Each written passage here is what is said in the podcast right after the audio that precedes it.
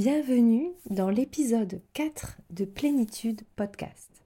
Les routines sont-elles intéressantes pour le cerveau hypersensible?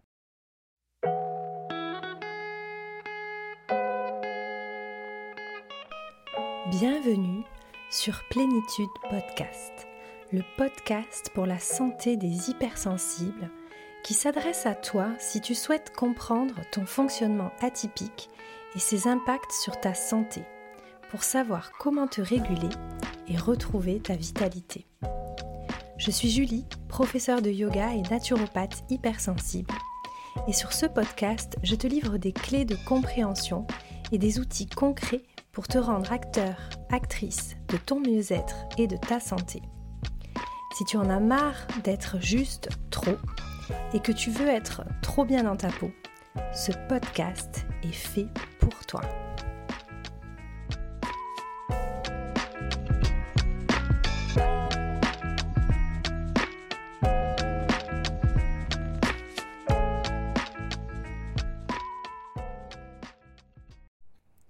Bienvenue dans ce nouvel épisode de Plénitude Podcast. Aujourd'hui, j'ai envie d'aborder la thématique des routines avec toi. En effet, en cette période de rentrée, nombreux et nombreuses d'entre nous cherchent à mettre en place de nouvelles habitudes ou à modifier certaines de leurs habitudes existantes. Ça peut être pour être en meilleure forme, moins stressé. Il y a plein d'autres raisons que vous pouvez avoir de vouloir mettre en place des nouvelles routines. Et puis, vous avez probablement entendu parler de la routine matinale qui a été popularisée par Al Herold avec son livre Miracle Morning. Oui, mais voilà, si vous êtes hypersensible, rien que le mot routine peut déjà vous paraître ennuyeux. Et à l'idée de faire toujours la même chose, vous vous sentez d'ores et déjà prisonnier. Et si vous avez déjà essayé de mettre des choses en place, vous savez que ce n'est pas si facile que ça pour un cerveau d'hypersensible de mettre en place des routines. Donc dans cet épisode, on va voir ensemble pourquoi et comment le fait d'inclure des routines dans notre quotidien, ça peut être quand même particulièrement bénéfique pour notre cerveau d'hypersensible et comment on peut en faire un espace de liberté et non pas une contrainte à condition d'utiliser les bons outils. Et pour ne rater aucun épisode, je t'invite à mettre pause et à t'abonner dès maintenant au podcast si ce n'est pas encore fait. Alors, le premier point que je voudrais aborder, c'est que notre cerveau adore les routines.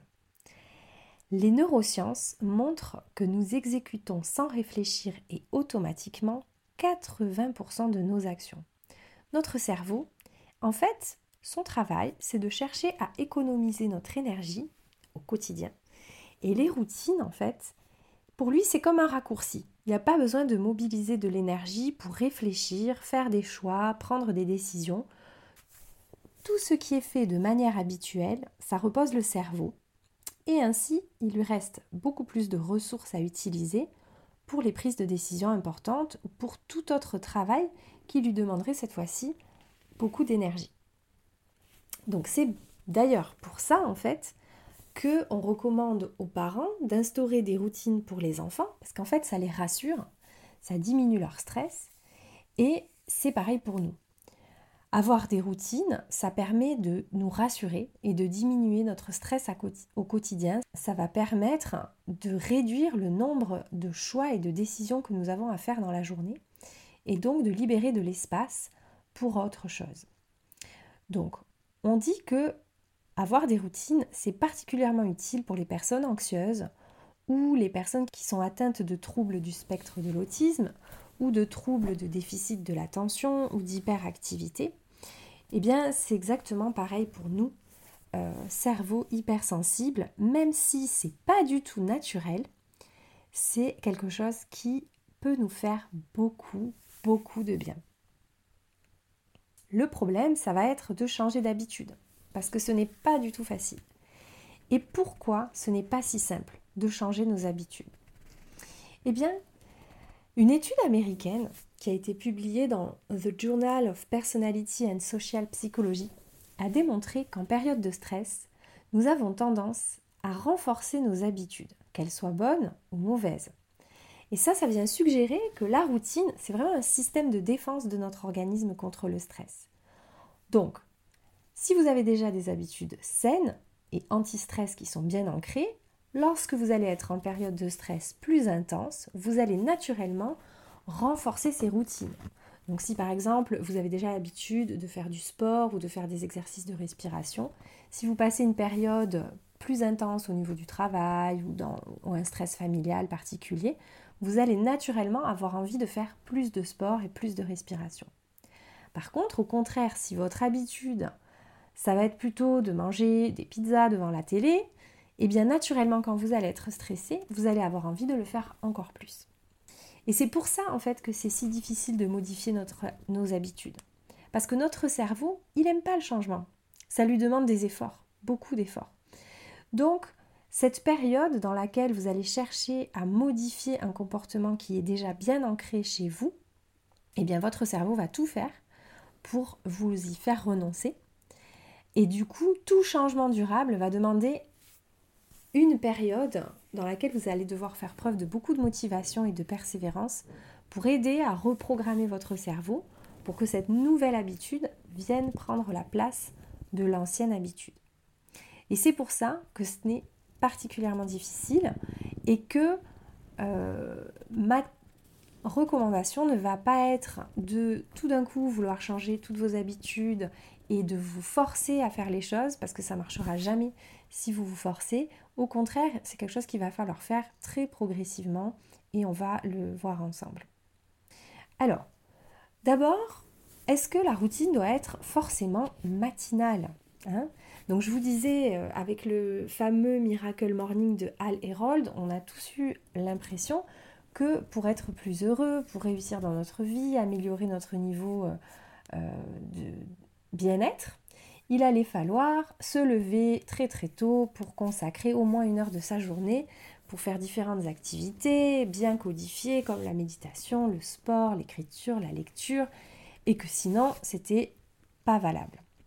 Eh bien, moi, je suis bien sûr que je suis convaincue que cette méthode doit être très efficace et que se lever tôt euh, pour faire euh, des choses pour soi, c'est très intéressant. Mais je suis convaincue aussi ce n'est pas adapté à tous et que une routine sera d'autant plus facile à adopter si elle est adaptée à vous. Et en plus, vous avez, on n'a peut-être pas tous pour objectif de devenir un grand patron ou un grand politicien, et du coup, on n'a pas forcément besoin de tout ça. Donc, déjà, euh, la première chose à faire, c'est de définir quel est votre objectif avec ces routines. Hein. c'est vraiment la première chose qu'il va falloir faire. Euh, si vous souhaitez seulement réduire votre stress, vous avez tout intérêt à mettre en place une routine anti-stress, faites d'activités qui sont là pour vous aider à réduire le stress et qui vont ensuite naturellement renforcer l'effet anti-stress de la routine. Et si vous levez tôt, ça ne vous convient pas du tout, eh bien, vous êtes tout à fait libre d'instaurer votre routine à un autre moment.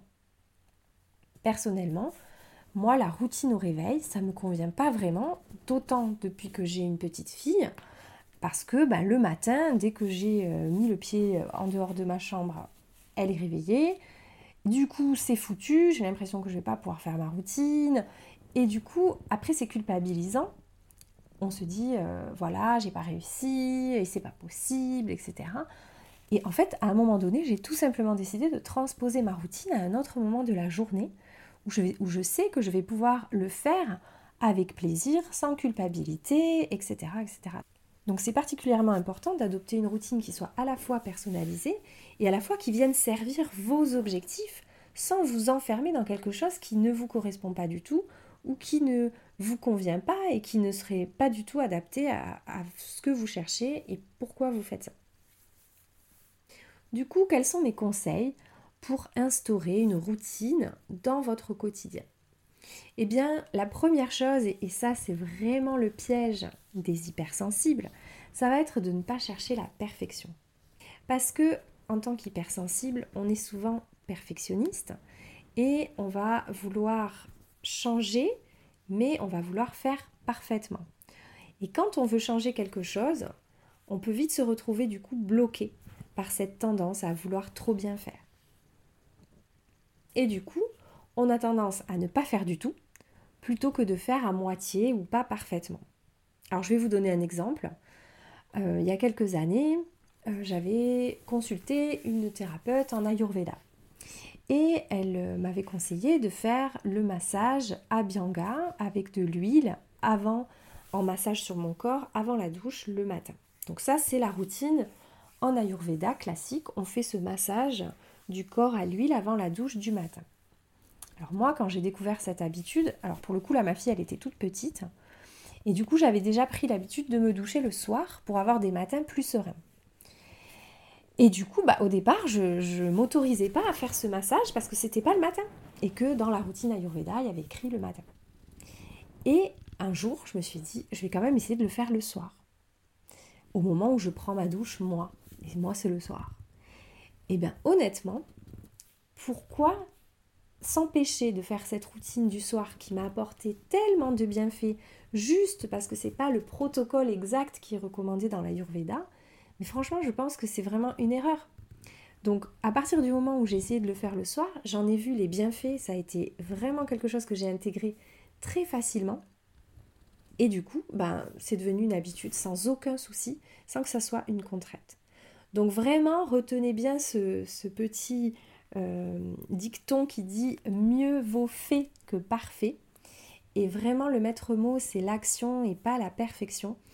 Euh, donc surtout ne, vous restreignez pas dans vos choix de routine euh, plutôt que de lire plein d'idées sur des articles, etc. Cherchez vraiment à vous questionner sur qu'est-ce qui vous fait du bien déjà dans votre vie quand vous le faites pas sous forme de routine et que vous aimeriez faire plus souvent pour ressentir encore plus les bienfaits? Et à quel moment ça se passe? Comment vous le faites? Est-ce que vous pouvez intégrer ça de manière plus régulière? Le deuxième point, c'est de s'adapter. On l'a déjà dit hein, tout à l'heure, mais s'adapter à ce que l'on veut, quel est notre objectif, à la vie qu'on a et à qui l'on est. Donc d'abord, c'est vraiment important de savoir ce que tu recherches avec cette nouvelle habitude que tu souhaites mettre en place. Donc généralement, quand on veut intégrer une nouvelle habitude, c'est qu'on a un objectif, une envie de changement, de quelque chose dans notre vie. Et c'est bien d'avoir en tête le pourquoi on veut intégrer cette chose. Parce que ça, ça va nous aider à retrouver la motivation quand elle commencera à baisser. Ensuite, ça va être de choisir le bon moment pour vous qui s'adapte à votre vie et pas forcément de suivre les tendances à la mode. Donc je vous le disais, hein, si vous avez des jeunes enfants, la routine, elle aura probablement lieu à un autre moment que le matin. Et en fait, c'est complètement OK. Ça peut être une routine en arrivant au bureau une fois que vous avez déposé votre enfant à l'école ou à la crèche et que vous vous asseyez devant votre bureau, vous pouvez tout à fait vous accorder un quart d'heure pour faire quelque chose ou cinq minutes. Ça peut être juste cinq minutes de cohérence cardiaque. C'est une routine à partir du moment où c'est régulier. Ça peut être euh, à la pause déjeuner, entre midi et deux. Ça peut être en fin d'après-midi, dans un sas entre votre travail et votre vie de famille. Ou ça peut être tout simplement le soir, quand les enfants sont couchés par exemple. Voilà. Donc ça, c'est vraiment le deuxième point. Ensuite, le troisième point, c'est d'y aller un pas après l'autre. Passer de zéro routine à une routine d'une heure avec plein d'activités différentes, vraiment, votre cerveau va tout faire pour vous en dissuader. Donc pour une routine durable, je vous conseille vraiment de commencer avec des toutes petites choses et de vous y tenir au minimum une semaine avant de vouloir ajouter autre chose. Alors on dit dans les neurosciences qu'il faut 21 jours pour mettre en place une, habitude qui n'est pas trop coûteuse pour, euh, pour, le corps et pour le cerveau. Euh, mais euh, par exemple pour la cohérence cardiaque, qui est un très bon exemple, si votre naturopathe vous a recommandé de faire 3 fois 5 minutes de cohérence cardiaque par jour, moi je propose toujours à mes consultants de commencer par le faire une fois par jour et de s'y tenir pendant minimum une semaine. Et quand cette fois-là est intégrée, pourquoi pas en rajouter une deuxième? Donc vraiment faire les choses une après l'autre et ne pas hésiter à les lier à une autre habitude que vous avez déjà en place. Par exemple, si vous avez envie de mettre en place la pratique de la gratitude, à savoir prendre un temps chaque jour pour penser à votre journée et à ce pourquoi vous avez eu de la gratitude aujourd'hui, essayez de l'associer à autre chose que vous faites déjà. Par exemple, vous brossez les dents. Ça sera beaucoup plus facile. Enfin, le quatrième point, c'est de prendre le temps d'évaluer régulièrement ce que vous faites. Parce que une routine, elle va être bénéfique si vous y voyez des bienfaits. Donc, l'idée, c'est essayer de mettre en place quelque chose, puis posez-vous cette question. Est-ce que ça me fait vraiment du bien? Est-ce que ça répond vraiment à mon objectif? Est-ce que ça me fait avancer? Et si l'objectif c'était de réduire le stress, eh bien il ne faut pas que cette routine elle vous cause du stress, sinon ça va jamais marcher. Donc vraiment, il faut prendre le temps régulièrement de se poser plutôt que d'arrêter les choses et de se culpabiliser en se disant oh là là j'ai pas réussi à tenir ci et ça. Prendre le temps de, faire une évaluation et de se dire Ok, j'ai mis ça en place. Est-ce que je vois des bénéfices? Oui, non. Est-ce que j'avance par rapport à mon objectif? Oui, non. Et de décider consciemment d'arrêter quelque chose qui ne vous convient pas. Vous aurez beaucoup moins de culpabilité en le faisant comme ça. Et enfin, le dernier point, c'est que le plaisir doit être là. Il faut vraiment que vous choisissiez des activités qui vous plaisent, sinon ça ne durera jamais. C'est pareil que pour le sport. Essayez de se forcer à faire quelque chose qu'on déteste c'est quelque chose que vous ne tiendrez pas. Le seul moyen pour que ça dure, c'est qu'il faut que votre cerveau puisse intégrer une dimension de plaisir pour qu'il soit prêt à faire cet effort du changement d'habitude. En choisissant le plaisir, vous allez faire de votre cerveau votre allié pour avancer vers votre objectif de mise en place d'une routine. Et donc ça, c'est vraiment quelque chose qui est primordial. Et je rajouterai un dernier point, c'est que ça ne doit pas, en aucun cas, limiter vos libertés. Instaurer une routine bien-être chez un hypersensible, c'est avant tout, peut-être, s'offrir des plages de temps de liberté. Votre routine, ça peut être tous les jours, à la même heure, de vous offrir un temps de rien. Un temps pour rêvasser, laisser votre cerveau vagabonder. C'est tout à fait OK de choisir comme routine de ne rien faire, à condition que ça devienne une habitude à un moment précis de votre journée, de vous autoriser cette liberté. Ensuite, moi ce que j'aime bien faire, c'est avoir une sorte de boîte à routine dans laquelle j'ai plein de petites choses que j'aime faire et que je vais sélectionner en fonction de mon humeur du moment, de euh, mes besoins du jour, de ma journée afin de ne pas tomber dans quelque chose de beaucoup trop euh, restrictif, euh, qui, entraverait ma liberté et ma créativité et mon envie. Donc ce qui est vraiment important chez l'hypersensible, c'est de laisser de la place à la liberté et de ne, je dirais, de, se ficher la paix en fait. Hein. Donc de vraiment se laisser en paix. Donc, si tu t'ennuies vite, ce que je te propose, c'est de faire une liste des choses que tu aimerais faire, qui te font du bien à différents niveaux. De faire cette liste, peut-être même de l'écrire sur des jolis petits papiers, de la mettre dans une boîte ou quelque chose comme ça.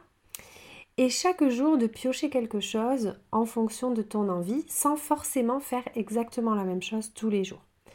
Par exemple, tu peux avoir une liste pour les activités qui te font bouger, qui font bouger ton corps. Et ça peut être une petite routine de pilates ou de yoga, une balade à l'extérieur, un peu de vélo. Ça peut être vraiment très varié et tu peux ne pas choisir la même chose tous les jours. C'est parfaitement OK. Ensuite, tu peux avoir une petite liste pour des activités créatives. Euh, la peinture ou le coloriage ou le dessin, l'écriture, tout ce qui peut te faire plaisir à ce niveau-là. Ça peut être du tricot, de la couture, voilà. Encore une fois, rien ne t'oblige à faire de la couture tous les jours ou de l'écriture tous les jours. Tu peux très bien décider que euh, tel jour tu feras ça et puis tel autre jour, si tu as envie de faire autre chose, tu peux faire autre chose. Ça peut être aussi une liste d'activités nourrissantes, comme la lecture ou un apprentissage de quelque chose, la pratique de la gratitude, ce genre de choses par exemple ou une activité relaxante. Des exercices de respiration, des méditations, le yoga restauratif, écouter un scan corporel ou un audio de yoga nidra, faire une micro-sieste, pourquoi pas. Alors bien sûr, si on prend l'exemple de la respiration, c'est vrai que plus on va être régulier, plus on va avoir des bénéfices.